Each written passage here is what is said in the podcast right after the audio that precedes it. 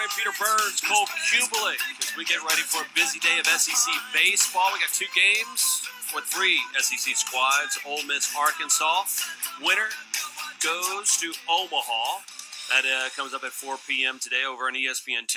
And then uh, North Carolina, Auburn. Auburn with a chance to get in. They'll be pitching a true freshman today, 1 p.m.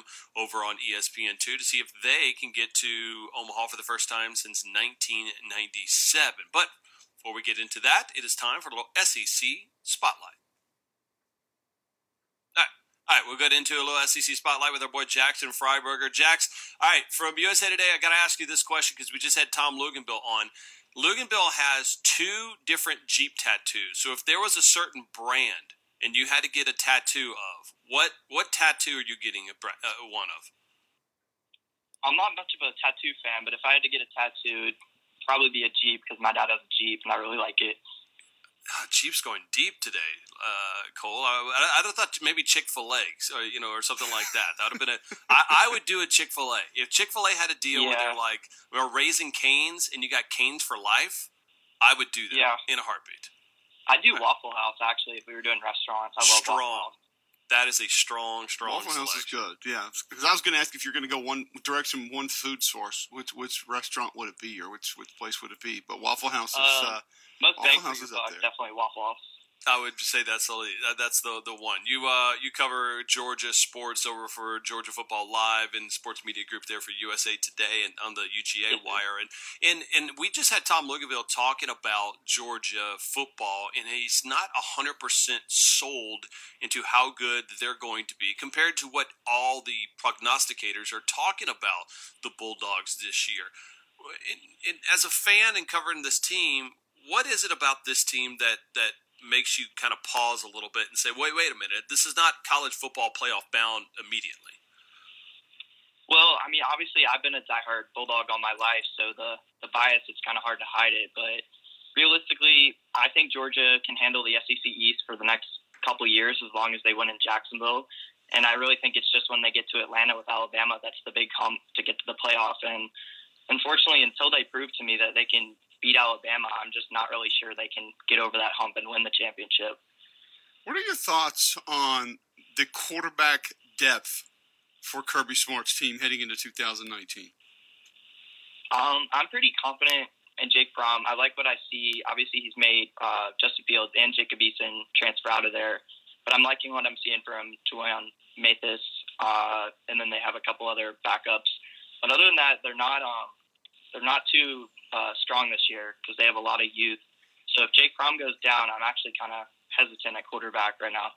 Uh, you know, and that's one of the things too is Cole. You you being such an offensive line guru. I mean, where are we talking about with this offensive line for Georgia, Cole? Is it is is it as good as you've seen in the SEC in a while, or is it just good for a Georgia squad? I mean, where where, where do we stand with this thing? It, it has a chance to be one of the better SEC offensive lines I've seen in a long time. I mean, mm. th- th- they've got five star kids that have played in games like a Cade Mays, who I've right. seen play, who may not be starting, who may be backups. And it's not because he's not good, it's just because Sam Pittman and Kirby Smart have gotten so much talent in there that some guys are going to have to wait their turn.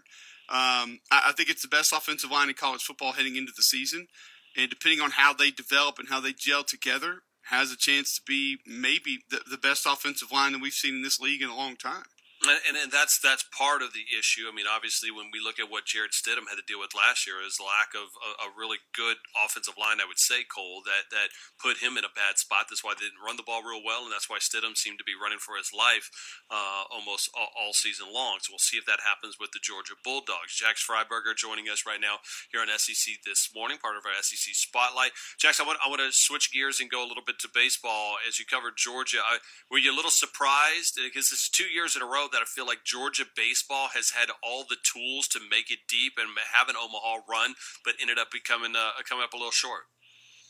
Yes, sir. I was at I was at the regional last week in Athens, and um, it was pretty unfortunate. I mean, uh, we definitely were confident in Georgia going in, and I had them going to Omaha. I didn't think they could win it all, but I thought their pitching staff would get them there. And I was pretty shocked to see Florida State beat them. But the run that they're on right now, I don't I'm not sure anyone in the country can stop Florida State right now, and I'm really confident in them. I, it, it pains me. And, and Jackson Cole, I was talking about this morning. There's just certain teams I hate when they do well. Florida State is one of those teams.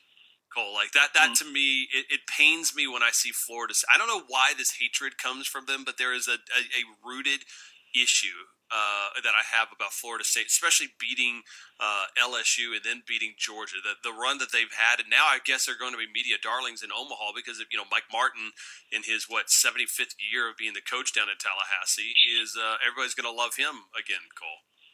No, I, I mean I I, I don't. it's interesting that you're talking about Florida State because I was kind of thinking uh, a couple of things with, with, Jackson. I've heard that recently, obviously, it's SEC meetings down in Destin that Kirby Smart obviously threw some cryptic answers about with that Florida rival potentially be moved out of Jacksonville, and that's mm-hmm. a team that I know a lot of Georgia fans hate and have a lot of hatred for. And is that a game, Jackson, that you think may realistically be moved out of Jacksonville, Florida? I've heard a lot of the buzz, you know, in the media this off season, but I actually do not think it'll move. And I feel like you kind of have to go and experience that atmosphere to understand what it's truly all about. And I've gone, I went from 2009 through 2012, and I haven't been back since, but I definitely think it should stay down there. All right, so uh, I have a question for you, Jackson, around Georgia football. And so you've obviously been to a lot of games over your lifetime. And there are some traditions that are a little bit newer than some of the older traditions that people get into. That's the case with a lot of SEC schools. There's an interesting uh-huh. write up on ESPN.com about the best traditions at all top 25 schools. If you're taking me to a Georgia football game and I've never been, I don't know anything about Georgia football, what's on the top of the list of the things that I need to witness while we're in Athens, Georgia for a football game? I think right now, if um, it's an evening game or a night game, it's definitely light up Sanford, where all the fans take the iPhone flashlights in the fourth quarter, and they play the Krypton song with the Redcoat band. And right now, that's probably the hottest thing up there going. I would say, you know, it's interesting because I think it's a generational thing, right? Like, you know, just the fact we're saying what's the hottest thing going on right now in Georgia, it's like we everybody pulls out their iPhone. yeah, because that's, that's as actually opposed to like. The- yeah, uh, that's the one that made the list, and I've been there for it, and it's really cool. But it's like when you're talking best tradition ever, right. and one of the most tradition-rich college football programs in the country, it's just odd that it's one that's been around for what two or three years. Definitely, right. Mm-hmm. Yeah, I mean, it, and what is it? Who plays "Don't Stop Believing"? Is that Florida or Mississippi that's, State? That's uh, Florida plays Tom Petty. Auburn might.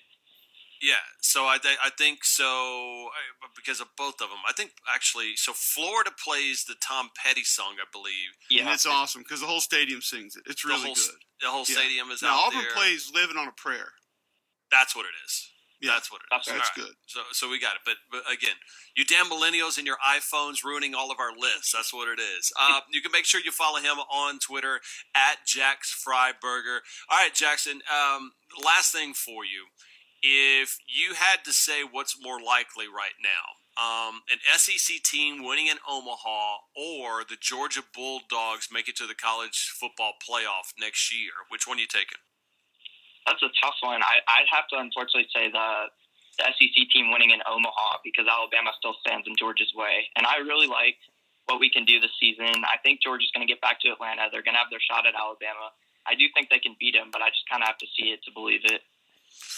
Looking forward to it, man. We get closer and closer. we're some 80 days away from the opening uh, salvo of games. Hey, man, can't wait to have you on again on this show. We appreciate your insight. Continue to kill it, and we'll talk to you soon.